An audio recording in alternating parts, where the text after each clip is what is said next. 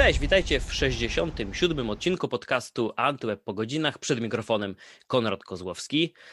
Za nami e, bardzo specyficzny rok, niemalże już 2020. Aura niektórych rozpieszcza, na pewno tych, którzy wyczekiwali fajnej, mroźnej zimy, to chyba będzie coś takiego czekać, ale jest to też dobra okazja na uchwycenie ładnych obrazków. Tematem dzisiejszego odcinka będzie fotografia. Tak to ogólnie na początku ujmę, ale za chwilkę się przekonacie, do jakich tematów, do jakich wniosków będziemy tutaj dochodzić. A moim gościem jest Marcin Dobas, fotograf National Geographic, ambasador marki Olympus. Serdecznie witam Cię i dziękuję, że poświęcasz nam czas. Cześć, witam wszystkich serdecznie. No, ja też liczę na jakąś dużą zimę. Dzisiaj troszkę sypnęło śniegiem, ale zobaczymy, bo tak z roku na rok coraz mniej tego śniegu. No niestety, niestety, ale może teraz, może teraz nareszcie się doczekamy i będzie można popstrykać trochę tych, tych ładnych e, fotek.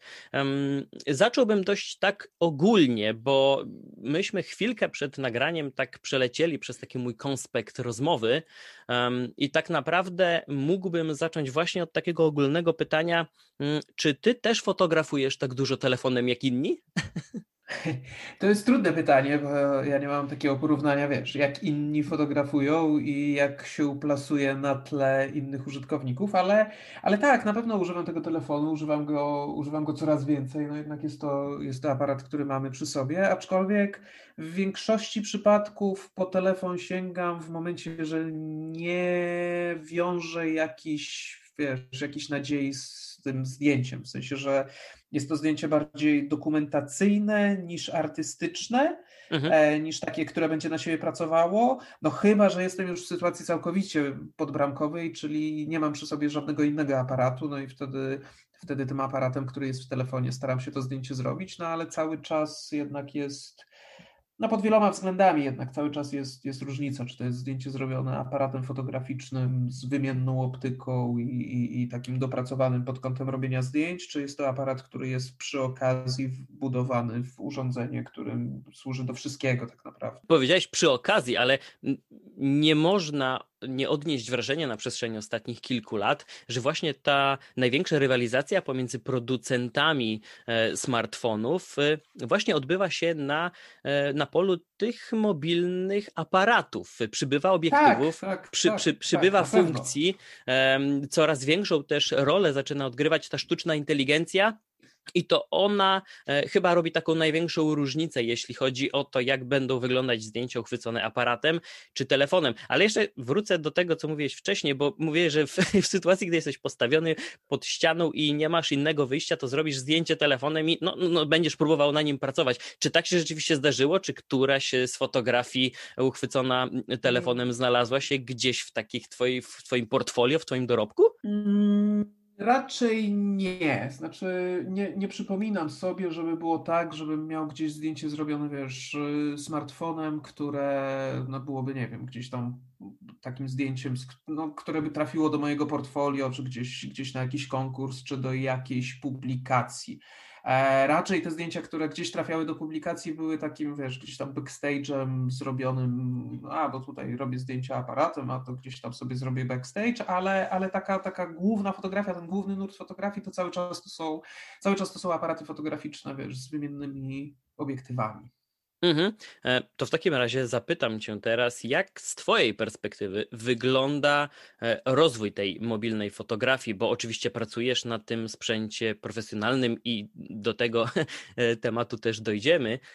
Natomiast no, nie da się nie dostrzec tego, jak na przestrzeni nawet nie ostatnich lat, a można powiedzieć, że na przestrzeni ostatnich kilkunastu miesięcy zmieniały się możliwości aparatów e, w telefonach. Tutaj, no, czy kwestia zoomu, czy kwestia HDR-u, co też jest właśnie zawdzięczane e, sztucznej inteligencji, e, czy wprowadzane powoli te możliwości zapisu do plików RAW.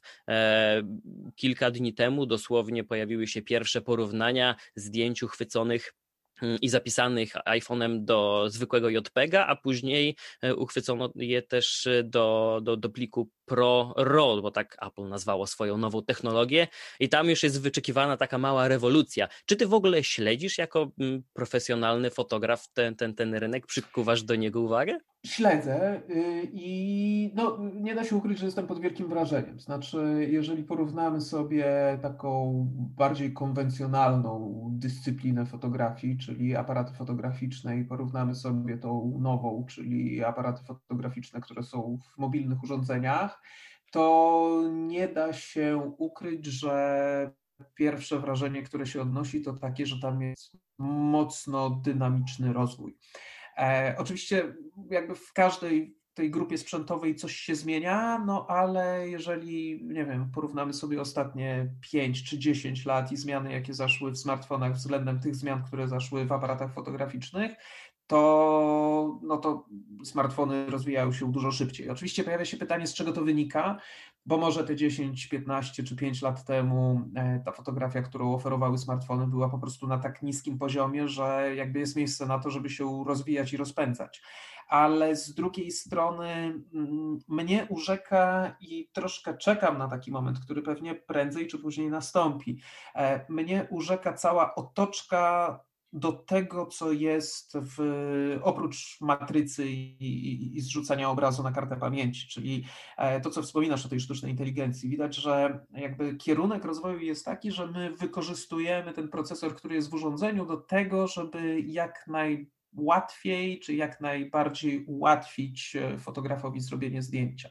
I to jest coś, na co patrzę z wielkim szacunkiem. Znaczy, e, jest wiele rozwiązań, które no, albo leniwie się pojawiają w aparatach fotograficznych, albo po prostu już się pojawi, pojawiły w aparatach fotograficznych, ale cały czas jest masa rzeczy, która, e, no, która w jakiś sposób, czy na, na, na tym polu smartfonom daje przewagę, czy widać, że tam, tam, tam są inwestowane pieniądze i że tam widać będzie, czy już widać, że jest bardzo poważny rozwój. Czy w takim razie odczuwasz taką potrzebę um, zwiększenia tej dynamiki rozwoju klasycznych aparatów fotograficznych? Czy brakuje ci takich funkcji w twojej codziennej pracy? Bo nie da się nie przeoczyć tych takich komentarzy, że w aparatach już powinny zacząć się pojawiać funkcje chociażby uchwycenia kilku ujęć podczas robienia zdjęcia i żeby to było zapisane w postaci jednego pliku, bo na nim będzie łatwiej nam później pracować. Teraz cały czas e, polegamy na umiejętnościach tak naprawdę fotografa, czy jako,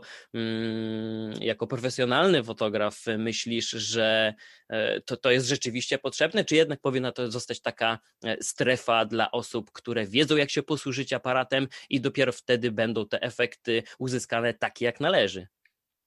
E, znaczy, nie do końca wiem, w którym kierunku idziesz. Czy chodzi ci o zrobienie jakby dużej ilości następujących po sobie zdjęć, tak? Znaczy mówi, mówiąc o, o, o tym mówisz, tak? Czyli, że tak, tak, nie tak, tak naciskam tak, z pustu migawki i mam tylko... No to wiesz, no też nie da się ukryć, że y, takie rzeczy w fotografii były, są i się rozwijają. I na przykład w przypadku tego sprzętu, w którym ja się posługuję, no to mm, korzystając z elektronicznej migawki, ja mam 60 klatek na sekundę. Oczywiście pojawia się pytanie dosyć kluczowe, gdzie stawiamy tą granicę. Znaczy, daleki jestem od stwierdzenia, że nie, nie, powinniśmy robić tylko jedno zdjęcie i w odpowiednim momencie nacisnąć spust migawki, no bo to by było zaprzeczeniem tak naprawdę całego rozwoju fotografii. No, jeszcze w czasach analogowych aparatów fotograficznych mieliśmy zewnętrzne urządzenia, przy, które można było przymocować do korpusu on robił zdjęcie, przewijał film, robił następne zdjęcie, przewijał film i tak dalej, i tak dalej. Później to zaczęło być wbudowywane w aparaty fotograficzne. No a jeżeli już mówimy o, o, o cyfrowej fotografii, no to ilość klatek na sekundę też widać, że e, nieustająco, nieustająco wzrasta.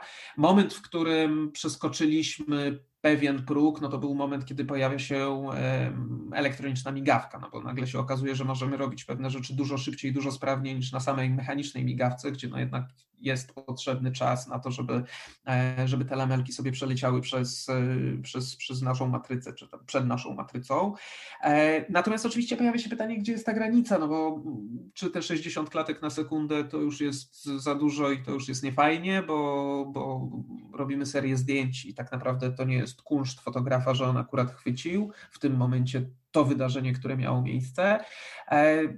to, to jest taka, taka bardziej akademicka rozmowa, natomiast y, nie da się ukryć, że pewne rozwiązania, e, które znamy ze smartfonów, e, też gdzieś tam w tych aparatach fotograficznych zagościły, no bo chociażby 60 klatek na sekundę w pełnej rozdzielczości, czy chociażby e, możliwość cofnięcia się o ułamek sekundy względem naciśnięcia spustu migawki, co też jakby w swoim aparacie posiadam, czyli naciskam spust migawki do połowy, on sobie zapisuje z tą prędkością na przykład 60 klatek na sekundę zdjęcia w buforze. Ja naciskam spust migawki w tym momencie, w którym chciałbym zrobić zdjęcie, ale spóźniłem się o ułamek sekundy, więc mogę wybrać to, co działo się tam troszeczkę przed tym momentem, jak ja już zauważyłem, zareagowałem, wcisnąłem spust migawki i zrobiłem zdjęcie.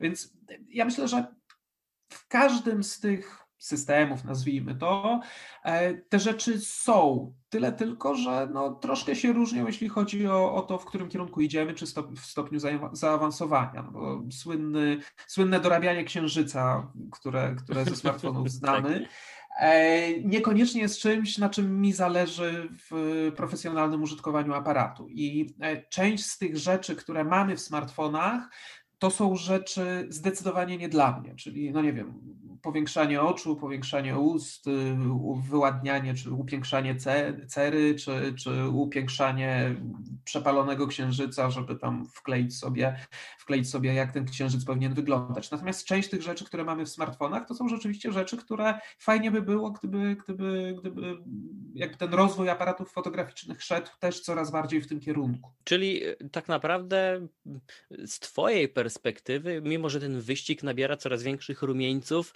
to te funkcje, które pojawiają się w telefonach, e, no myślę, z tego co usłyszałem, to w dużej mierze nie są, nie są de dedykowane tobie. Więc teraz przewrotnie zapytam o to, kto dzisiaj powinien kupić tak naprawdę aparat? Czy będzie to e, być może kompakt, być może coś większego, ale kto powinien się takim urządzeniem zainteresować? Tak e, bo, bo, bo, ciężko dzisiaj tak naprawdę jest wywnioskować, czy zakup urządzenia dedykowanego tylko jednej czynności za 1000, 2 czy 3000 zł będzie w ogóle opłacalny. Czy możliwości takich urządzeń w ogóle poniżej jakiejś danej kwoty, Twoim zdaniem, w ogóle nie, może nie są warte zainteresowania? Co to jest, y, znaczy, pierwsza rzecz, która jest podstawową odpowiedzią na, na, na, na zadane przez Ciebie pytanie, to jest rzecz, która no, tak naprawdę przewija się przy wyborze każdego narzędzia. Znaczy, my musimy zadać sobie pytanie, na czym nam zależy, czego potrzebujemy i do tych potrzeb dobrać sprzęt.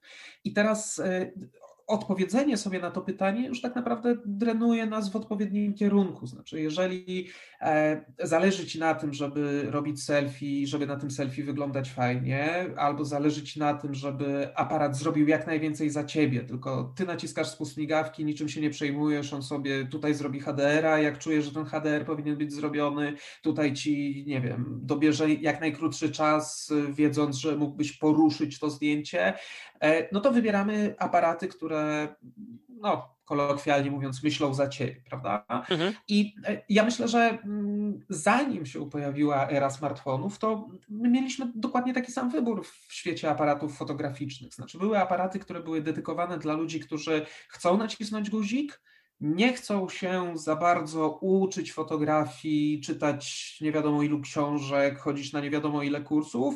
On chce nacisnąć guzik i mieć ładne zdjęcia. To jest to słynne, co się przewija cały czas w fotografii, że aparat, który robi ładne zdjęcia. I to jest, to jest troszkę ten kierunek. Natomiast jeżeli ty chcesz decydować o jak największej rzeczy, jakby mm, ty czerpiesz radość z tego, że, że posługujesz się tym narzędziem w taki sposób, w jaki chcesz, że dobierasz sobie płytką głębię ostrości, większą głębię ostrości, e, inne odwzorowanie perspektywy, rozmycie ruchu, zamrożenie ruchu, to zawsze dla tych ludzi były już dedykowane te aparaty bardziej zaawansowane. Kiedyś to były tylko lustrzanki, teraz się pojawiły lustrzanki i bezlusterkowce. I Tutaj myślę, że jest tak samo. Znaczy, e, na pewno to, co mówisz, dla większości użytkowników, którzy zastanawiają się, czy należy wydać jakieś pieniądze na urządzenie, które będzie służyło tylko do robienia zdjęć. Zresztą nie musimy mówić o, o robieniu zdjęć, no możemy, możemy tak samo popatrzeć przez pryzmat, nie wiem, nagrywania dźwięku, tak, że e, z punktu widzenia osoby, która się czymś nie zajmuje, no to wydanie, nie wiem, tysiąca złotych czy, czy, czy jakiejś tego typu kwoty na rejestrator dźwięku, który będzie służył tylko do nagrywania, jest rzeczą całkowicie absurdalną. No lepiej jest sobie kupić telefon, no ja tak mam, jeśli chodzi o nagrywanie dźwięku. E, gdybym miał wydać duże pieniądze na to, żeby kupić rejestrator dźwięku, ja się na tym za bardzo nie znam, ja nie czuję zbyt wielu różnic. E, tak naprawdę nawet można by było powiedzieć, że jestem lekko przygłuchawy, jeśli chodzi o dźwięk, więc e, zdecydowanie częściej będę korzystał i bardziej mi pasuje urządzenie wbudowane w smartfon. Nie wiem, nie znam się, jest jakiś algorytm, on sobie dobiera odpowiedni sposób nagrania do odpowiednich warunków i mi to w zupełności wystarcza. Natomiast gdybyśmy porozmawiali z kimś, kto się profesjonalnie zajmuje nagrywaniem dźwięku, no to on by wypunktował, czym się różni jedno urządzenie od drugiego i jakie przewagi ma jedno urządzenie, jedno urządzenie nad drugim. I idąc jakby za, za tym, co powiedziałem wcześniej, czyli że dobieramy narzędzie do naszych potrzeb, no to z całą pewnością na tym etapie, na którym jestem, czy przy tym, czym się zajmuję, ja nie mam potrzeby zagłębiania się tak bardzo w edycję dźwięku, w nagrywanie dźwięku i tak dalej, i tak dalej. Mi wystarczy urządzenie, które jest wbudowane w mój, w mój smartfon. E, natomiast w przypadku fotografii jest troszkę inaczej, no bo ja mam od tego aparatu fotograficznego dużo większe oczekiwania, pewnie niż przeciętny użytkownik, no z całą pewnością większe niż przeciętny użytkownik i nie mówię tego jakby, żeby w jakiś sposób tutaj zrobić z siebie nie wiadomo kogo, tylko po prostu no, tak naprawdę każdy posiadacz smartfona jest użytkownikiem aparatu fotograficznego. No i tak naprawdę zdecydowana większość potrzebuje mieć, wyjąć, nacisnąć i nie uczyć się na temat tego, e, jak powstaje obraz, e, jak, jak działa obiektyw, jak rysuje dany obiektyw, czym jest głębia ostrości itd., tak itd.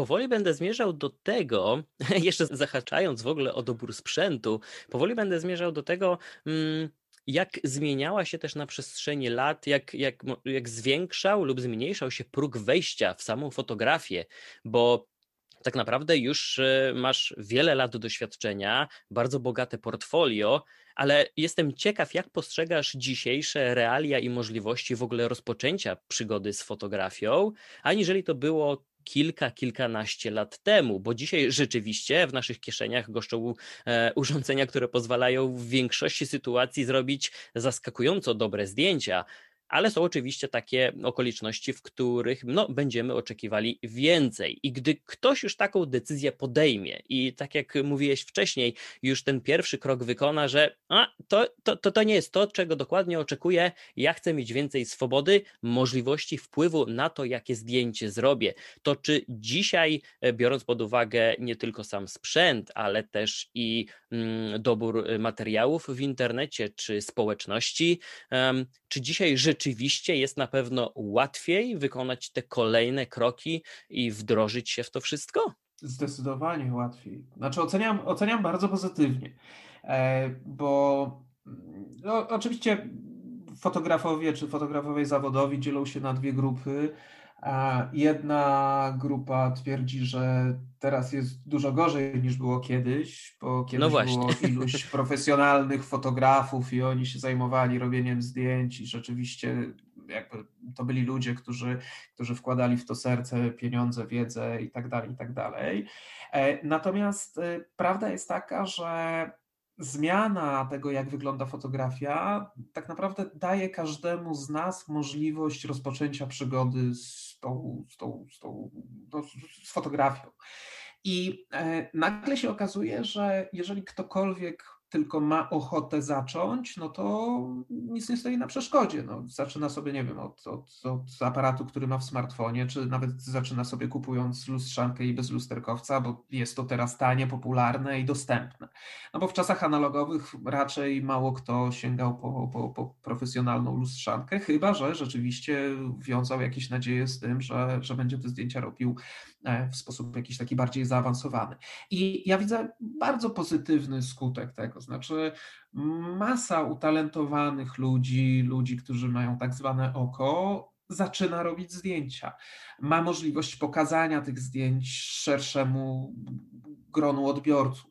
E, ma możliwość eksperymentowania, no bo to nie są czasy, kiedy trzeba było za ciężko zarabione pieniądze zrobić 36 e, zdjęć, licząc się z każdym naciśnięciem spustu, no bo to jednak jakieś pieniądze na diapozytyw, czy tam negatyw, na wywołanie i tak dalej, i tak dalej, więc możemy eksperymentować. Możemy wyjść jednego dnia i zrobić, nie wiem, 500 czy 1000 zdjęć, próbując na różnych ustawieniach, próbując z błyskiem lampy błyskowej w taki, a nie inny sposób. Więc jeżeli chcemy się uczyć, możemy się uczyć dużo szybciej. Efekt widzimy od razu, e, wiemy, co poszło nie tak, czy możemy wywnioskować, co poszło nie tak, możemy to poprawić. Więc w, w moim odczuciu jest łatwiej. Znaczy, jest łatwiej, jeżeli chodzi o taki rozwój fotografa. Jest trudniej i to jest pewnie coś, co jest powodem narzekania części, części tych fotografów starszej daty. Jest troszkę trudniej, bo, no bo konkurencja jest większa. Czyli jeżeli, jeżeli szuka ktoś, nie wiem, edytor szuka zdjęcia, no to już nie są tylko trzy nazwiska w kraju czy w województwie, no tylko tych osób, spośród których e, zdjęć można wybierać, jest, jest dużo więcej.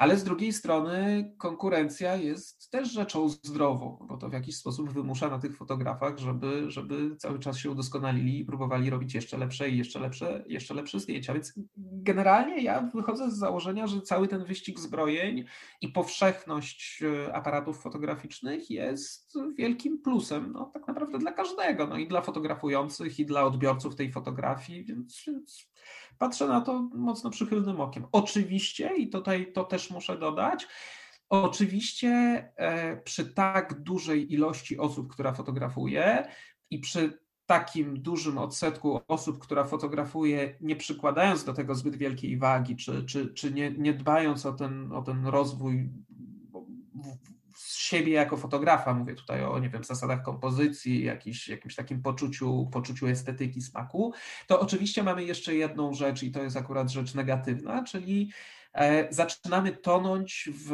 miliardach fotografii, z których troszkę trzeba się namęczyć, żeby wyłuskać te takie, które rzeczywiście robią wrażenie i są, i są wartościowe. Więc tutaj jest akurat negatywna strona z punktu widzenia, no mówię, odbiorcy zdjęcia, tak? Czyli jeżeli jest fotoedytor, który chce wybrać zdjęcia, no to on nie przegląda jakiejś ilości zdjęć dobrych, spośród których wybierze najlepsze, no tylko on jest zasypany po prostu masą zdjęć, z których spora część jest po prostu dla niego całkowicie bezużyteczna. Właśnie o to chciałem zapytać, czy, czy nie obawiasz się tej rosnącej konkurencji, bo po raz kolejny powtórzę się, że e, całkiem dobrej jakości aparaty mamy już niemalże cały czas ze sobą i czasem te okoliczności sprzyjające zrobieniu zdjęcia, to tak naprawdę tylko potrzebne jest znalezienie się w odpowiednim miejscu, w odpowiednim czasie, a nie na przykład planowana ekspedycja. I wtedy takie jedno zdjęcie może okazać się może spotka się z większym rozgłosem, czy zainteresowaniem, czy nawet cała seria, galeria przygotowana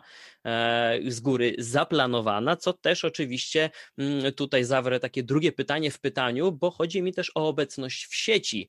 E, jako profesjonalny fotograf, czy czujesz nawet nie potrzebę, a presję obecności online, czy, czy, czy zbudowane przez lata relacje i kontakty wystarczą dzisiaj w tej branży by pozostać aktywnym, by pozostać zauważanym, czy mimo wszystko trzeba się, jeśli ktoś ma opory oczywiście, e, delikatnie ugiąć i jednak rozbudowywać nawet dzisiaj nie stronę internetową, a obecność w mediach społecznościowych, bo to tam są nasi odbiorcy.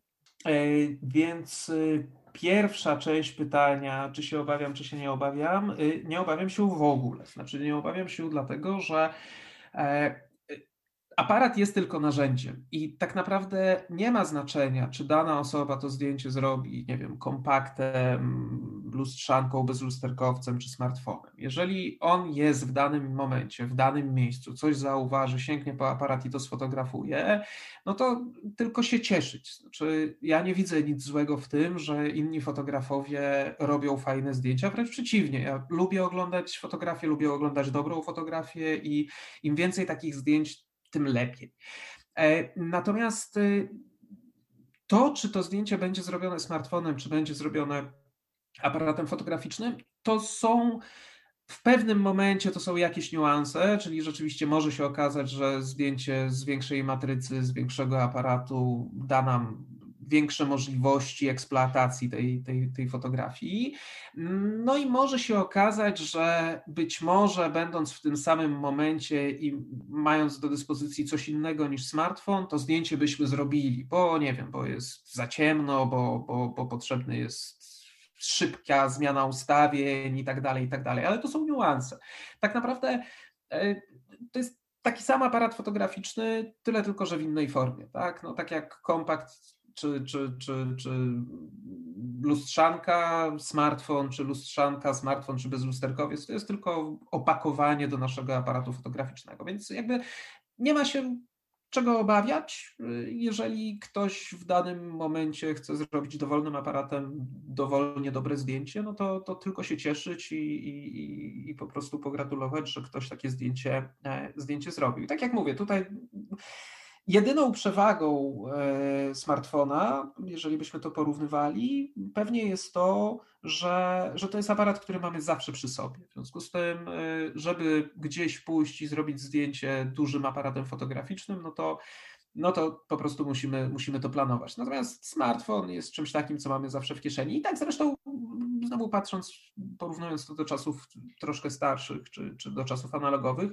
e, tak zresztą też to funkcjonowało całkiem niedawno. Znaczy, oprócz dużych aparatów, nie wiem, średnioformatowych, e, były jakieś małe kompakty z bardzo dobrą optyką, które, które pozwalały fotografowi mieć aparat zawsze przy sobie i, i, w odpowiednim momencie zrobić dobre zdjęcie.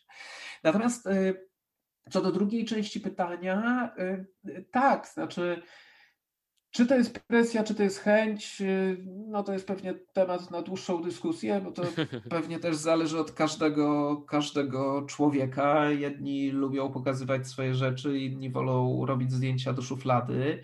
E, z całą pewnością, jeżeli, jeżeli myślimy o tym, żeby, żeby te zdjęcia w jakiś sposób zaistniały, czy myślimy o tym, żeby, żeby fotografia stała się nie tylko naszą pasją, ale też zawodem, czy żeby przynosiła jakiś dochód, no to będzie nam ciężko, jeżeli tych zdjęć nigdzie nie pokazujemy. Jeżeli trzymamy je tylko w szufladzie i nikomu ich nie pokażemy, no to tak naprawdę wiele osób się nie dowie, że potrafimy robić fajne zdjęcia i że, że, że być może to jest jakaś nasza przyszłość, no bo nikomu tej fotografii nie pokazaliśmy. I e, ta szuflada oczywiście znowu jest jakimś takim już archaicznym pojęciem, ale, ale chodzi dokładnie o to, znaczy jeżeli zapisujemy zdjęcia u siebie tylko na dysku i nigdzie ich nie pokażemy, no to ciężko się spodziewać, że, że ktoś doceni nasz wysiłek i naszą pracę, no skoro, skoro tych zdjęć nikt nie widział. I dokładnie jest tak, jak mówisz, znaczy internet, y, czy strona internetowa, nie wiem, czy blogi, czy idąc znowu z postępem, portale społecznościowe, to jest miejsce, gdzie, gdzie jesteśmy w stanie mieć jakichś odbiorców, gdzie być może ktoś, kto podejmuje decyzję o tym, żeby, żeby z kimś innym nawiązać współpracę, właśnie na nas, na nas trafi. I, I tak, no, jeżeli chcemy, czy jeżeli jakoś wiążemy przyszłość z tą fotografią, to oczywiście, że trzeba to pokazywać i oczywiście, oczywiście, że no, że trzeba pokazywać cały czas, trzeba publikować cały czas, no bo tak naprawdę jak się jak się stoi w miejscu, to się cofa. Z twojej prywatnej głębokie perspektywy. A z twojej prywatnej perspektywy, czy, z, czy czujesz taką potrzebę, czy ma, obecność na łamach magazynu mówi, możesz sobie powiedzieć, to wystarczy? Wiesz co, trochę czuję potrzebę. Znaczy, y, y, trochę, trochę wiem, że muszę, ale trochę też, y, trochę też to lubię robić. Znaczy, mm, korzystając czy to z Facebooka, czy to z Instagrama, bo ja tak naprawdę na tych dwóch portalach gdzieś tam sobie, gdzieś tam sobie funkcjonuję, aczkolwiek Instagram zdecydowanie bardziej wolę mhm. pod kątem takiego narzędzia dla fotografa, bo e, ja mam Instagram zrobiony w ten sposób, że to, co mam polubione, to, co śledzę, to są prace innych fotografów, których szanuję za, za ich twórczość. W związku z tym, odpalając sobie tą aplikację i przeglądając zdjęcia, ja mam przegląd przez nowe prace innych fotografów, których bardzo cenię i, i, i troszkę to porównuję do, do czegoś, co znowu kiedyś było dużo trudniejsze do uzyskania. No jeżeli chciałbyś zobaczyć, jakie nowe zdjęcie zrobił, nie wiem, Steve McCurry czy Paul Nicklen, to, no to byłoby to dosyć ciężkie. No jeżeli w mhm. twoim kraju nie ma wystawy i ta wystawa nie jest, nie wiem, co roku i co roku możesz sobie pójść i zobaczyć, jakie zdjęcia nowe zrobił dany fotograf. No tutaj jestem w stanie zobaczyć to niemalże w czasie rzeczywistym. Zrobi zdjęcie, umieści w internecie, ja odpalam Instagram i widzę tą fotografię. E, więc e, z jednej strony z jednej strony tak, w sensie, że mam, no chcę, no, czuję potrzebę, ale taką, że, że chcę mieć, mieć mhm. tego Instagrama i chcę śledzić te, e, te cudze zdjęcia. I tak samo, no, no też chciałbym je pokazywać. No, też jeżeli mnie bardzo cieszy, że, że jest ktoś, kto, kto chce się na chwilkę przy mojej fotografii zatrzymać, popatrzeć, skomentować, czy nawet głupie naciśnięcie palcem serduszka też jest, jest dla mnie jakimś sygnałem, że, że komuś ta fotografia się podoba i że, że jest jakieś grono odbiorców. Natomiast z punktu widzenia takiego biznesowego, to, no to te, też jest istotne. Znaczy, świat się, świat się zmienia i świat się zmienia no, szybciej niż jesteśmy to sobie w stanie wyobrazić. No bo podejrzewam, że znowu 15 czy 20 lat temu nikt nie przypuszczał, że, że papierowe magazyny dotknie taki kryzys, jaki dotknął 20 lat później, że, że nagle się okaże, że, że no, zdjęcia tak, ale nie drukowane na papierze, bo tak naprawdę teraz to popularniejszy jest internet i, i, i publikowanie, publikowanie tych zdjęć w internecie.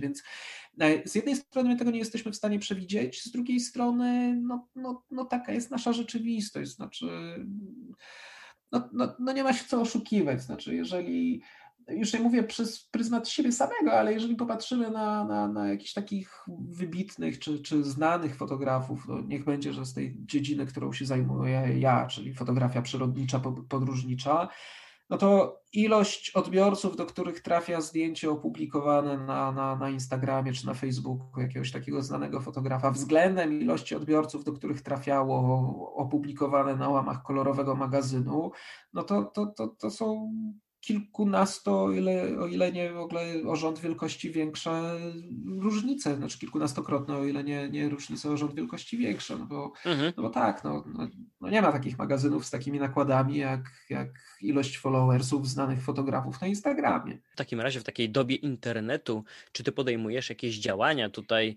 e, mam na myśli oczywiście ochronę praw autorskich, ochronę własnych zdjęć, e, bo o tym też dużo, du, dużo się mówi i tworzone są coraz to nowe narzędzia, czy to przy portalach społecznościowych, czy to w wyszukiwarkach, czy nawet e, w programach do obróbki, do edycji zdjęć i fotografii. No, są takie dodatkowe rozwiązania, które mają nasze, e, nasze dzieła chronić. Czy ty z takich rozwiązań korzystasz, czy, czy, czy w jakiś sposób to śledzisz? E, znaczy, to jest fajny temat i to jest temat też na dłuższą rozmowę. Znaczy, mhm. Generalnie mm, nie przejmuję się zabezpieczeniem zdjęć. E, nie przejmuję się z tego powodu, że wiem, że ochronę zapewnia mi ustawa. W związku z tym, e, jeżeli na zdjęciu robię na przykład znak wodny, no to robię go tylko po to, żeby ktoś, kto zobaczy zdjęcie i być może szuka autora, no to mógł sobie znaleźć, zobaczyć, kto, to, kto, tę, kto tę fotografię wykonał. E, natomiast no, to też schodzi troszkę już obecnie, schodzi na, na dalszy plan, no bo jakiś stosunkowo niedawny czas temu Google zaczęło wyświetlać też dane z Exifa, czyli tak naprawdę mhm. to zdjęcie nie musi być podpisane znakiem wodnym, ono może być podpisane w Exifie i jeżeli wpiszesz sobie jakąś frazę w wyszukiwarkę, zobaczysz grafikę, to te zdjęcia zaczynają być podpisane imieniem, nazwiskiem autora, numerem telefonu czy adresem strony. Więc jeżeli ktoś będzie chciał znaleźć autora, no to jakby ma nowe narzędzia, które mu pozwalają, żeby to zrobić szybko i sprawnie, nawet nie wiedząc, czym jest, czym jest Exif. E, więc e, nie zabezpieczam tych zdjęć, e, nie staram się zabezpieczać tych zdjęć, natomiast staram się korzystać z narzędzi, które pozwalają mi na wyszukanie, gdzie te zdjęcia są opublikowane, gdzie one mhm. funkcjonują. Mhm. I w momencie, jeżeli okazuje się, że nie wiem, jakaś firma na przykład wykorzystuje takie zdjęcie bez mojej wiedzy, bez mojej zgody w celach czysto komercyjnych i zarobkowych, no to tak naprawdę dla mnie jest to dobra informacja, bo ja po prostu sprzedaję fotografię. Jakby ta osoba, która wykorzystuje to zdjęcie jeszcze może do końca o tym nie wie, no ale prędzej czy później dostaję, dostaję wiadomość, jeżeli się o, czym, o tym dowiedziałem, że dziękuję, bardzo się cieszę, że spodobała Ci się moja fotografia i że ją wykorzystałeś. Tutaj proszę bardzo jest y, rachunek, y, bazujemy na dwukrotności stawki takiej i takiej, bo tak mówi ustawa, w związku z tym możemy się dogadać na taką i taką kwotę, no i to jest przesądowe wezwanie do ugody. E, więc y, może to jest też troszkę niekonwencjonalne podejście, bo no tak jak mówisz, no, widać, że dużo osób przykłada wagę do tego, żeby, żeby te zdjęcia jakoś zabezpieczyć przed tak zwaną kradzieżą. E, natomiast, natomiast mówię, z mojego punktu widzenia bardziej istotne jako jakby bardziej istotnym narzędziem dla twórcy jest znalezienie, gdzie te, gdzie te fotografie są wykorzystywane i czy ty na pewno o tym wiesz i czy na to wyrażałeś zgodę. Jeżeli znajdziesz zdjęcia, które, które są wykorzystywane bez zgody, to to jest moment, w którym właśnie powinniśmy działać. Więc ja, ja nawet się cieszę, jak ktoś wykorzystuje moją fotografię bez zgody. Trochę zaskakująca odpowiedź, przyznam, ale, ale, ale podejrzewam, podejrzewam. Zaskakująca, ale... ale, ale... Zaskakująca, ale działa, no działa. Ale działa, tak, to prawda. E, I podejrzewam, podejrzewam, że już e, nieraz spotkałeś się z różnymi rodzajami reakcji na takie wiadomości przesłane innym osobom. Tak, znaczy to, no mówię, no to, to na ogół działa. Znaczy to musi zadziałać, dlatego że e, jeżeli ktoś wykorzystuje twoje zdjęcie łamiąc e, ustawę o prawie autorskim i prawach pokrewnych, no to tak naprawdę ma świadomość tego, że w momencie, jeżeli spotka się z tobą w sądzie, no to, no to, no to przegra. No. Ty masz prawa mhm. do tego zdjęcia, ty jesteś w stanie udowodnić, że to jest twoje zdjęcie. W tym zdjęciu jest zapisany, nie wiem, numer seryjny aparatu, numer seryjny obiektywu, jeżeli ten exif nie jest wykasowany, a jeżeli jest wykasowany, no to masz rawa, możesz sobie przyłożyć zdjęcie jeden do jednego, zobaczyć, że to jest, e, że to, jest to samo. Oczywiście tu też nie ma co popadać w jakieś, w jakieś e, totalne absurdy, no bo, no bo też w ustawie mamy tak zwany zakres dozwolonego użytku, więc jeżeli ktoś sobie to zdjęcie, moje zdjęcie z internetu weźmie, wydrukuje i powiesi na ścianie, no to, to nie ma w tym nic złego, no bo jest to w pełni zgodne z prawem. Czy, nie wiem, ustawi sobie tapetę na, na, na, na swoim mhm. monitorze. E, natomiast, y, natomiast no, jakby zaczynamy rozmawiać inaczej w momencie, jeżeli ktoś sobie weźmie to zdjęcie i na przykład zacznie reklamować, reklamować swoje usługi jakiejś firmy, gdzie normalnie za coś takiego powinien, powinien zapłacić, tak? Czy wykorzysta je po prostu jako, jako ilustrację, gdzie to zdjęcie wtedy powinien od ciebie, od ciebie kupić. A czy to jakaś taka mm, popularna, szeroko spotykana przez ciebie praktyka w przypadku twoich zdjęć? Bo tak naprawdę mówimy, mówimy o tym dużo, ale tak w takiej sferze teorii, dlatego pytam u źródła. E, czy popularna? No to też jest, też jest pytanie trudne. Znaczy te wszystkie ilościowe pytania są pytaniami trudnymi. E, mhm. Pierwsze pytanie podstawowe to jest, jaki odsetek spośród takich naruszeń został przeze mnie wyłapany, a jaki nie. Natomiast e, no nie, jest to, nie jest to nic jakiegoś takiego totalnie abstrakcyjnego, bo bo, no bo takich sytuacji no, no mam na koncie myślę, że naście, gdzie, gdzie są naruszenia, czy to w internecie, czy to, czy to wręcz w druku. E, więc, więc tak, takie rzeczy się zdarzają. No i albo zdarzają się. I, tu, znowu, tu znowu wszystko zależy, tu, tu już wchodzi w grę czynnik ludzki. ludzki mhm. może się zdarzyć, że zdarzają się z czystego wyrachowania i jak grzecznie rozmawiasz, to z drugiej strony trafiasz na kogoś agresywnego, co tym bardziej mobilizuje cię do tego, żeby, żeby no, być bardziej bezwzględnym w egzekwowaniu tych praw, a może się zdarzyć i też mi się tak kiedyś zdarzyło, że jakby to naruszenie było no było naruszenie, no ale naruszenie było przez przypadek, bo tak naprawdę licencja była udzielona na jakimś tam polu eksploatacji, gdzieś te zdjęcia były niedobrze opisane, gdzieś, no takie było przynajmniej mhm. oficjalne tłumaczenie, no, które mnie też przekonuje, no jeżeli ktoś mówi, no tak, przepraszam, no, ma pan rację, tak, rzeczywiście, no, no tak, no źle mhm. zrobiliśmy, no powiem panu, dlaczego to wynika, bo po prostu to zdjęcie zostało wzięte przez pracownika i on nie przyłożył do tego uwagi, że jest przeznaczone na takie i takie pole eksploatacji, no to też ta rozmowa wygląda inaczej, ale tak, takie rzeczy jak najbardziej się zdarzają i, i, i no i nie są, nie są jakimś takim strasznym, straszną rzadkością. Aha. Okej, okay. to, teraz, to teraz przejdę na tę bardziej przyjemną stronę fotografii, Twojej pracy, e, tego jak budowałeś Twoje portfolio. Oczywiście możemy te, te prace zobaczyć czy na łamach National Geographic, czy, czy innych na magazynów. Możemy też e, zobaczyć je w internecie. I ja też zdaję sobie sprawę, że każda, e, każde z tych zdjęć, każda z fotografii ma swoją historię. Um, ale gdybym mógł Cię poprosić o, o przedstawienie takich kulisów, e, właśnie takiej wyprawy e, fotografa, jak to wygląda od kuchni, bo myślę, że nie jedna osoba zastanawia się właśnie nad rozpoczęciem przygody, e, jakiś sprzęt już upatrzony albo kupiony, ale też zastanawia się, jak to wszystko zorganizować. I oczywiście tutaj w grę wchodzi bardzo dużo zmiennych czynników, w zależności od scenariusza, jak, jakie zdjęcia chcemy zrobić. No ale jestem ciekaw, jak, jak wyglądają, jak wygląda planowanie twojej, e, twojego wyjazdu e, i, i, jak długo trzeba czasu czasem, e, jak, jak dużo czasu trzeba poświęcić, by, no by przy, wrócić i przywieźć takie rezultaty, na jakie liczyliśmy. Wygląda bardzo różnie w zależności od tego, co chcesz fotografować, czy jak chcesz fotografować. I ja na przykład u siebie zauważam jakąś taką zmianę, że moja przygoda z taką fotografią podróżniczą to było na początku fotografowanie przy okazji podróżowania, czyli wybierałem się w jakąś podróż z aparatem i podczas każdego dnia coś się działo i ja koncentrowałem się na tym, żeby, żeby fotografować to co, to, co się dzieje. Natomiast na przestrzeni, na przestrzeni lat widzę, że zmienia to się troszkę w drugą stronę, czyli podróżowanie zaczyna być narzędziem czy środkiem do, do uzyskania danej fotografii, czyli chcę zrobić jakieś zdjęcie i to zaczyna przechodzić na pierwszy plan. E, oczywiście zdarzają się obydwa sposoby realizowania tematów, ale jeżeli mówimy o takich zdjęciach, które są zdjęciami wypracowanymi przez, przez dłuższy czas, to na ogół wygląda to w ten sposób, że ja raczej nie robię zdjęć jadąc gdzieś, tylko jadę gdzieś, żeby zrobić, zrobić zdjęcia.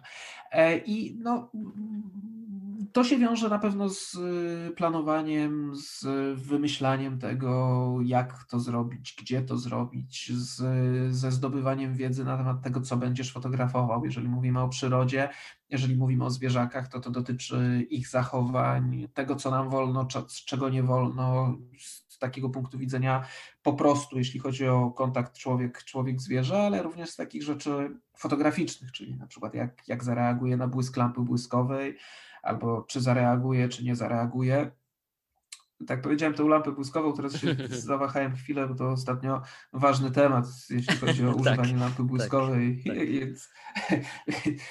No, tego typu rzeczy, tak? Czy wolno ci błysnąć, czy nie wolno, czy, czy, czy, czy, czy, czy zwierzak się będzie bał, czy nie będzie się bał, czy powinieneś korzystać z fotopułapki, czy nie, czy jeżeli to jest zdjęcie podwodne, to czy możesz wejść do wody, czy nie możesz, czy powinieneś zachować jakieś szczególne środki, środki ostrożności. Więc na pewno są przygotowania e, i one trwają bardzo długo. E, niejednokrotnie jest tak, że te przygotowania też są związane z przygotowaniem podróży, ze zdobyciem jakichś tam zgód, permitów, bo, mhm. bo też nie każdy zwierzak może być fotografowany od tak, tylko, tylko no, chociażby u nas w kraju. No, są zwierzęta, które potrzebujemy zgody, żeby, żeby im robić zdjęcia, czy w ogóle, czy, czy, czy, czy danym okresie, okresie roku. No i tak samo jest na świecie. Są zwierzęta, które gdzieś tam sobie żyją i musimy mieć zgodę, nie wiem, czy to Parku Narodowego, czy, e, czy wręcz ministerstwa, żeby, e, żeby takie zdjęcia zrobić. E, a później znowu zależy od tego, jaki to jest, jaki to jest zwierzak. Ja akurat jestem takim mniej cierpliwym fotografem przyrody, bo, bo znam wiele osób, które potrafią tygodniami siedzieć w czatowni i czekać na jedno, na jedno ujęcie. E, natomiast, e, natomiast no, to się też sprowadza do tego samego, znaczy fotografując przyrodę, fotografując zwierzaki, jest tak dużo zmiennych, na których nie mamy wpływu, czyli po prostu czy ten zwierzak się pojawi, czy jemu się będzie chciało do nas podejść, czy on będzie raczej nas unikał, że im więcej czasu na to poświęcimy, tym po prostu damy sobie większe szanse na to, żeby, żeby tego, tego, tego zwierzaka sfotografować i mm, no, stosunkowo niedawno fotografowałem Rysia i tak naprawdę ponad tydzień siedzenia, oczekiwania w zasadzie przez cały dzień, kiedy, kiedy, kiedy było światło, to dzień za dniem była porażka. No i w pewnym momencie się okazało, że jest że, że wpadł na pomysł, żeby podejść bliżej i udało się zrobić to zdjęcie. No ale tak naprawdę, gdybym, gdybym chciał poprzestać na tym, że w ciągu jednego dnia spędzę dzień, zobaczę, podejdę, zrobię zdjęcia, no to, no to przyroda rozczarowuje i potrafi zaskoczyć, że wcale nie jest tak prosto. No a z drugiej strony są zwierzaki, które, które gdzieś jedziesz i, i masz pewniak, no bo, no bo, na pewno tam będzie i na pewno go będziesz w stanie sfotografować. Więc jakby te, te kulisy powstania są, są rzeczywiście bardzo różne w zależności od tego, o, o jakiej fotografii mówimy czy to jest krajobraz, czy to jest, czy to jest zwierzak, czy ten zwierzak jest płochliwy, czy ten zwierzak pozwala do siebie podejść, czy, czy on jest zawsze w tym miejscu, czy musimy się namęczyć, żeby, żeby, go, żeby go wytropić, czy, czy po prostu wyczekać. Mhm. Czy masz e, w głowie jakąś taką jedną flagową opowieść tego, jak udało ci się uchwycić jedno ze zdjęć?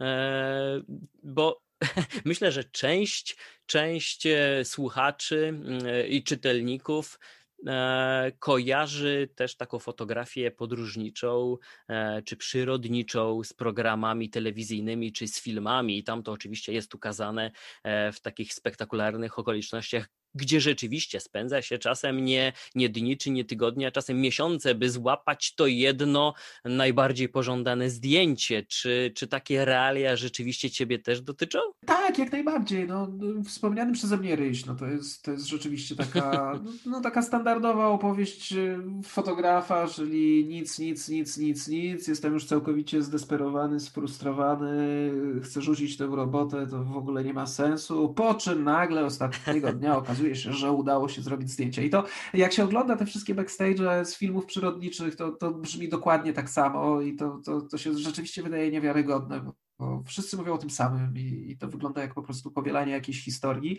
Ale, no ale tak jest z przyrodą. Znaczy, rzeczywiście jest tak, że że na ogół tego ostatniego albo przedostatniego dnia coś się zaczyna, zaczyna dziać. Nie wiem, z czego to wynika, ale, ale jest, taka, jest taka zależność. Więc no, ten ryś, o którym wspominam, jest rzeczywiście jakimś takim rysiem, rysiem wyczekanym. Natomiast y, no, no są też w tym roku fotografowałem głuptaki nurkujące i to jest taki temat, to jest temat, znaczy to też jest, to też jest przykład y, fotografii, która może nie tyle musiałem się bardzo namęczyć i bardzo dużo czasu spędzić fotografując ten odpowiedni moment, bo, e, no bo to już poszło szybko.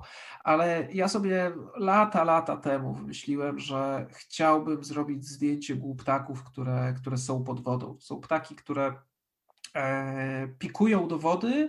One w momencie uderzenia w powierzchnię wody mają tak około 100, ponad 100 km na godzinę. Mają mhm. taki bardzo podłużny, opływowy kształt. Wbijają się do wody pełną energią, ciągnąc za sobą strumień bombli. No i przez to są w stanie zanurkować dużo głębiej niż normalny, normalny ptak, no bo wykorzystują jakby tą swoją energię, energię kinetyczną. Po czym pod wodą rozkładają skrzydła i jeszcze tak jakby fruwają, tyle tylko, że na, na takich mhm. zrefowanych skrzydełkach one są nie w pełnej rozpiętości, tylko zgięte, zgięte e, w łokciu czy w nadgarstku. No, gdzieś tam zgięte, no i sobie, i sobie pływają pod wodą. I e, to, był, to było coś, co ja chciałem lata temu sfotografować. E, próbowałem gryźć temat w kilku miejscach. Byłem też, no też był taki problem pod kątem, czy to aby na pewno jest bezpieczne, no bo, no bo jeżeli wyobrażasz sobie ptaka, który leci z taką prędkością i jest zakończony szpiczastym dziobem, no to pierwsze pytanie, które się pojawiło, czy, czy, czy w ogóle to ma sens, bo być może jak uderzy we mnie, no to, no to rozbije mi głowę i w ogóle strach myśleć, co się będzie działo, więc pomyślę mhm. na zasadzie, to może w kasku, to może w jaskiniowym, to może pod łodzią i tak dalej, i tak dalej. I w wielu miejscach próbowałem temat ugryźć i mi się całkowicie nie, nie, nie udawało, E, a w tym roku mi się udało takie zdjęcie zrobić, więc, więc samo fotografowanie i sam czas spędzony pod wodą z aparatem to tak naprawdę wśród całej tej historii, tego pomysłu przedsięwzięcia, no to jest jakiś, jakiś ułamek. Oczywiście to nie jest tak, że ja ostatnie, nie wiem, 5 czy, czy 6 lat codziennie próbuję zrobić takie zdjęcie, no ale od momentu pomysłu do momentu realizacji rzeczywiście tych lat trochę minęło i, i, i to, no to też cieszy, nie? Znaczy z jednej strony jest tak, że, że no, trzeba być cierpliwym, trzeba być wytrwałym, ale to też cieszy, jeżeli mija ileś lat i, i ty mówisz, o, to mam odhaczone. Nie? Jestem przekonany, że. Znaczy, tak nie, do końca od, tak nie do końca odhaczone, bo oczywiście masz to zdjęcie i zawsze pojawia się myśl, a może można byłoby to zrobić lepiej. Nie? Więc to, to, to też tak nie do końca odhaczone. No ale mimo wszystko już wiesz, ptaszek można przystawić przy, przy, przy tej linijce rzeczy do zrobienia. Jestem przekonany, że gdy o tym opowiadałeś, to nasi słuchacze e, zaczęli szukać tych zdjęć więc gdybym mógł Cię teraz poprosić, nawet nie tyle, e, żebyś podpowiedział, gdzie je znaleźć, gdzie Ciebie szukać um, i Twoich e, najnowszych, a też i starszych dokonań, ale też przy okazji, bo tutaj oczywiście, że o to, o to na pewno pytania będą. E, chciałbym jeszcze doprecyzować kwestię sprzętu, na którym pracujesz. Wiem, że to jest bardzo geekowskie, nerdowskie dla niektórych e, informacje i rozmowa, dlatego pozwoliłem sobie to zostawić na koniec, e, tutaj już dla tych najbardziej wytrwałych, ale to też jest bardzo ważny aspekt, bo przecież przez większość tego odcinka rozmawialiśmy o sprzęcie, który jest używany. Oczywiście, oczywiście ręka fotografa jego umiejętności i doświadczenie odgrywają największą rolę, ale odpowiednim sprzętem też trzeba dysponować. Mhm. E, tak, to na pewno. Znowu wracamy do tego, o czym już rozmawialiśmy, że e, to jest zawsze kwestia doboru narzędzia do tego, czego potrzebujemy. I akurat przypadku tej dyscypliny fotografii, którą ja się zajmuję, czyli, czyli podróżnicza, przyrodnicza, e, dla mnie jest bardzo istotne to, żeby to był sprzęt, który oferuje mi bardzo dużo, ale przy okazji jest mobilny i w miarę mały. E, I ja korzystam z Olympusów, tak naprawdę w tej chwili tylko już prawie z Olympusów OMD, bo jeszcze też tam długo fotografowałem penami pod wodą, no ale, ale już, już pod wodę też zabieram, też zabieram AMD. E, z wymienną optyką, czyli, czyli dobieram sobie obiektywy do tego, co chcę, e, co chcę robić w danym miejscu. No i oczywiście z pełnym spektrum akcesoriów, które w fotografii funkcjonują, poczynając od lampy błyskowej, a, a kończąc właśnie na obudowie podwodnej czy, czy, czy podwodnych lampach błyskowych. I znowu nawiązując do początku naszej rozmowy i do, do smartfonów, to jest to, co ja chyba powiedziałem, że e, są sytuacje, w których po prostu ten sprzęt może cię ograniczać, jeżeli to jest właśnie aparat w smartfonie, że masz pomysł na zdjęcie pod wodą, no i ten telefon trzeba pod wodę włożyć. No, być może będzie wodoodporny, być może będzie do niego obudowa, no ale zaczną się pojawiać problemy, bo chciałbyś do niego podłączyć dwie zewnętrzne lampy błyskowe. Więc y, tak długo jak dany aparat cię nie ogranicza, to znaczy, że jest, jest po prostu dla ciebie. Nie? Jeżeli mhm. zaczyna cię ograniczać, no to wtedy, wtedy pojawia się pytanie, w czym cię ogranicza i, i, i czego powinieneś szukać, żeby, żeby spełnił te twoje, e, te twoje, te twoje potrzeby. Tak więc ja, ja pracuję w systemie Olympusa, e, OMD M1 Mark III i OMD M1X to są, to są dwa takie moje korpusy, którymi, którymi pracuję. Też decydując się na to, który aparat będzie głównym aparatem, e, w zależności od tego, co będę fotografował i, i co będzie tematem, czy będę z tym sprzętem chodził dużo, czy nie. No i przekrój obiektywów dobieranych do, do, do tematu, no bo, no bo tak, no bo czy, czy szerokokątny, czy długoogniskowy, czy, czy bardzo długoogniskowy, no to, to, są, to są pytania, które sobie też stawiasz przed wyjazdem, decydując się na to, co zabierasz na wyjazd. A czy masz takie ulubione akcesoria, obiektywy, które zawsze zabierasz ze sobą?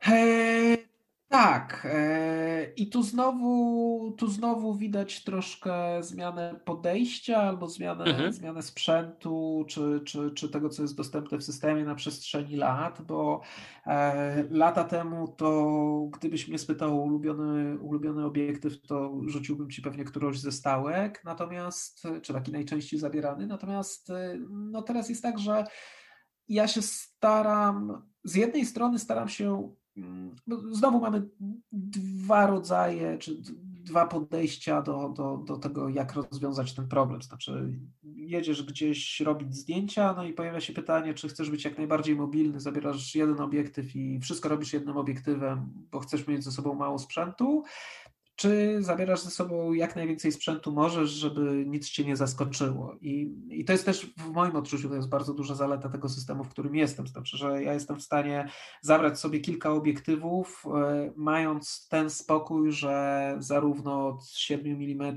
do 300 czy tam 420 mm, jak sobie zapnę, czy nawet 600 mm, jak sobie zapnę konwerter, e, mam ze sobą pełen zakres tych, tych, tych ogniskowych. E, jeden z ulubionych obiektywów to jest, ja lubię bardzo szerokokątne ujęcia, więc jeden z ulubionych obiektywów to jest 714. 12-100 to jest taki obiektyw, to są, to ja podaję ogniskowe, czyli, mhm. czyli tą fizyczną, fizyczną wielkość. E, jeżeli, jeżeli chcemy to sobie jakoś zobrazować w fotografii, no to jest to ekwiwalent dla małego obrazka, czyli 12-100 daje taki sam kąt widzenia jak 24-200 w małoobrazkowym aparacie, czy, czy w czymś, co nazywamy pełną klatką. E, I to jest obiektyw, który, który ja osobiście pokochałem. Znaczy, jak on miał premierę, to mi się wydawało, że że to nie będzie obiektyw dla mnie, że on ma na tyle duży zakres ogniskowych, e, raptem, raptem F4, więc to pewnie będzie raczej nie dla mnie obiektyw. Natomiast jak go zacząłem używać, to się okazało, że no owszem F4, ale niesamowicie wydajna i bardzo fajna stabilizacja w obiektywie, która dogaduje się ze stabilizacją w korpusie e, i nagle się okazało, że zakres ogniskowych jest taki, że ja bardzo często zapinam ten obiektyw i w ogóle się nie zastanawiam nad tym, czy, czy, czy muszę wziąć drugi aparat z innym obiektywem, czy muszę zmienić obiektyw, bo, bo, bo ten zakres kąta widzenia od 24 do, do, do, do 200 mm dla małego obrazka w zupełności mi wystarcza do tego, żeby zrobić 80 czy 90% zdjęć. Mhm. No i w zależności od wyjazdu do tego albo jakiś szeroki kąt, albo jakiś dłuższy, e, dłuższy obiektyw i, i, i tak naprawdę no masz, masz, masz pełną swobodę pracy. Mhm. A to, że, że brakuje ci jakiegoś, jakiegoś zakresu ogniskowej. A teraz przed tobą jakie plany?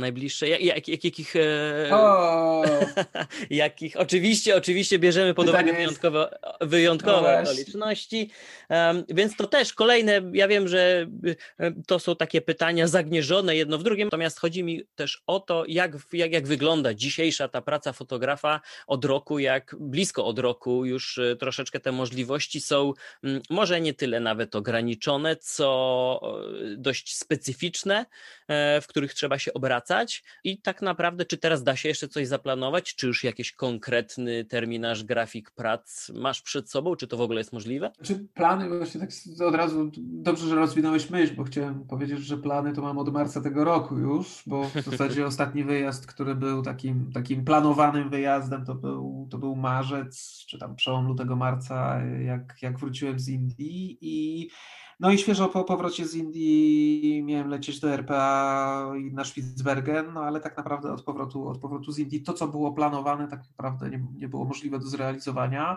E, oczywiście w międzyczasie, w międzyczasie było kilka takich, takich zleceń, gdzie ja się w jakiś sposób musiałem wywiązać z tego materiału, który, mhm. który powinien być dostarczony klientowi. E, I, i no, no, da się, znaczy, oczywiście warunki się zmieniają i, i, przepisy i ograniczenia się zmieniają, ale, ale mimo takiego dosyć, dosyć potężnego lockdownu w tym, w tym momencie, w którym, w którym ja miałem zrobić zdjęcia, no to, to wiele rzeczy się udało zrealizować. Oczywiście może trzeba było pozmieniać pomysł, temat, kraj, ale, no ale da się. No, tak naprawdę na dobrą sprawę, jeżeli bardzo gdzieś musisz pojechać, żeby, żeby taki materiał zrealizować, to, no to większość krajów po prostu na to pozwala po odbyciu kwarantanny, więc to jest do zrobienia. No tyle tylko, że jest to, jest to mocno nerwowe. Znaczy, jeżeli, jeżeli musisz mieć wszystko od początku do końca zaplanowane, to, to myślę, że jest to nerwowe i frustrujące. No ja starałem się nie wybiegać dalej niż o jeden dzień w przód, czyli, czyli wiedziałem, co chcę zrobić, ale tak za bardzo do tego nie podchodziłem, przywiązując wagę, czy się uda no bo z dnia na dzień mogły się zmienić przepisy. I tak zresztą było, znaczy ja miałem, ja miałem z Mediolanu lecieć do Madrytu i w przededniu wylotu już na spokojnie mówię, dobra, to już jest ten moment, kiedy można sprawdzać przepisy, bo, bo przecież nie ma co robić tego z tygodniowym czy dwutygodniowym wyprzedzeniem w momencie, jeżeli te przepisy są w stanie się zmienić z dnia na dzień i sprawdzając przepisy lokalne w Hiszpanii w przededniu, w przededniu wylotu z Mediolanu do Madrytu. Okazało się, że Madryt jest zamknięty, wprowadzono, wprowadzono jakby taki lockdown w, w tych okolicach Madrytu. E, po kontakcie z ambasadą dowiedziałem się, że no teoretycznie bym mógł, jak, jak, jakbym miał może jakieś potwierdzenie i jak powiem policjantowi, że ja jestem w pracy, no to on powinien nie robić problemów. No ale to był taki moment, w którym, w którym już odpuściłem. Znaczy ja po mhm. hiszpańsku nie gadam i jak sobie wyobraziłem, że utknę w Hiszpanii, tłumaczę tłumacząc hiszpańskiemu policjantowi po angielsku, a być może on by w ogóle po angielsku nie gadał, że ja jestem w pracy i ja tutaj jadę fotografować wasze zwierzęta albo wasze góry, no to, to, to odpuściłem i to był taki moment, kiedy się wycofałem. Natomiast no, no, no da się, jeżeli, jeżeli podchodzisz do tego tak na, na luzie, w sensie, że no, no co będzie, to będzie, a, a próbujmy, no to, to, to, to nieustająco się da. No.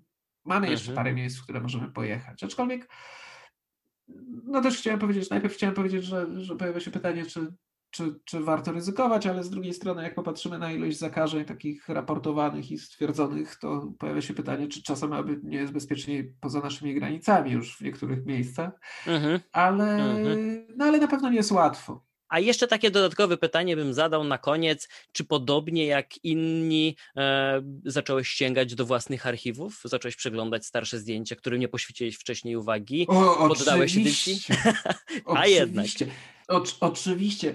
Tak, znaczy e, dla mnie, znaczy dla mnie ta, ta fotografia, którą się zajmuję, składa się z dwóch etapów. Pierwszy jest ten, który kocham, uwielbiam i mógłbym to robić po prostu non-stop e, całymi dniami, czyli praca w terenie, naciskanie na spust migawki, planowanie kadrów i, i, i spędzanie czasu E, z aparatem w ręku, a drugi ten mniej przyjemny, czyli, czyli właśnie edycja, selekcja i rzecz bardzo męcząca i taka już w ogóle całkowicie nieseksowna, czyli opisywanie tych zdjęć, czyli właśnie e, opisywanie eksifów, co jest na zdjęciu, słowa kluczowe i tak dalej, i tak dalej. I tu znowu, tu znowu, jeżeli mówimy o, o tym postępie technologicznym, to tu znowu widać, może niekoniecznie w aparatach fotograficznych, ale w aplikacjach czy, czy, czy w różnych takich takich e, sztucznych inteligencjach przypisanych do chmury, tu znowu zaczyna być widać przewagę tych nowych technologii, że mając zdjęcia w chmurze na Google Pictures czy tam mhm. Google Photos to się chyba nazywa. Tak, tak, tak. E, ja wpisuję słowo kluczowe, którego w zdjęciu nie ma, a on rozpoznaje, co jest na fotografii, czyli ja wpisuję głuptak albo papuga i wyskakują mi wszystkie zdjęcia z papugą albo z głuptakiem. Natomiast w Lightroomie, no niestety, mówię o takiej wersji stacjonarnej, no niestety, mhm. E, jeżeli tego słowa kluczowego nie będzie, no to, no to to zdjęcie mi nie wyskoczy. Troszkę się to może zaczyna, zaczyna gdzieś tam zmieniać, jeśli chodzi o tą mobilną wersję, mobilną wersję Lightrooma. Więc e, no, to, co, to, co jest niemiłe i co niestety, co niestety muszę robić, no to też opisywanie tych zdjęć i straszliwie tego nie lubię. Poza tym e, na ogół w ciągu roku mam mało czasu na to, no bo ja pracuję w terenie, wracam do domu i chciałbym odpocząć, a nie siedzieć przy komputerze i edytować te zdjęcia. A plusem obecnych czasów jest to, że rzeczywiście można można sobie usiąść, zrobić kawkę, odpalić Lightrooma i zacząć obrabiać zdjęcia, które robiłem lat temu 5, 4, 3, 2, 6, Mhm. Siedem, więc, więc tego materiału takiego archiwalnego, który, który czeka na lepsze czasy i długie zimowe wieczory, to jest, jest mnóstwo. Czyli to taka szeroko zakrojona akcja, można powiedzieć. Każdego, każdego Myślę, dopadają tak. zaległości. Jeszcze na pewno jest wiele tematów. Zresztą podczas samej rozmowy poruszyliśmy takie kwestie, o których można by jeszcze rozmawiać godzinami, e, więc mam nadzieję, że jeszcze będziemy mieli okazję porozmawiać i, i ja z niecierpliwością wyczekuję e, takiej okazji. A za dzisiejszą rozmowę jeszcze raz, jeszcze raz będę ogromnie Ci dziękował. Bardzo serdecznie również dziękuję i mam nadzieję, że, że nie zanudziłem i nie przynudzałem. A na pewno nie. Liczymy na kontynuację. Dzięki serdecznie. Dzięki.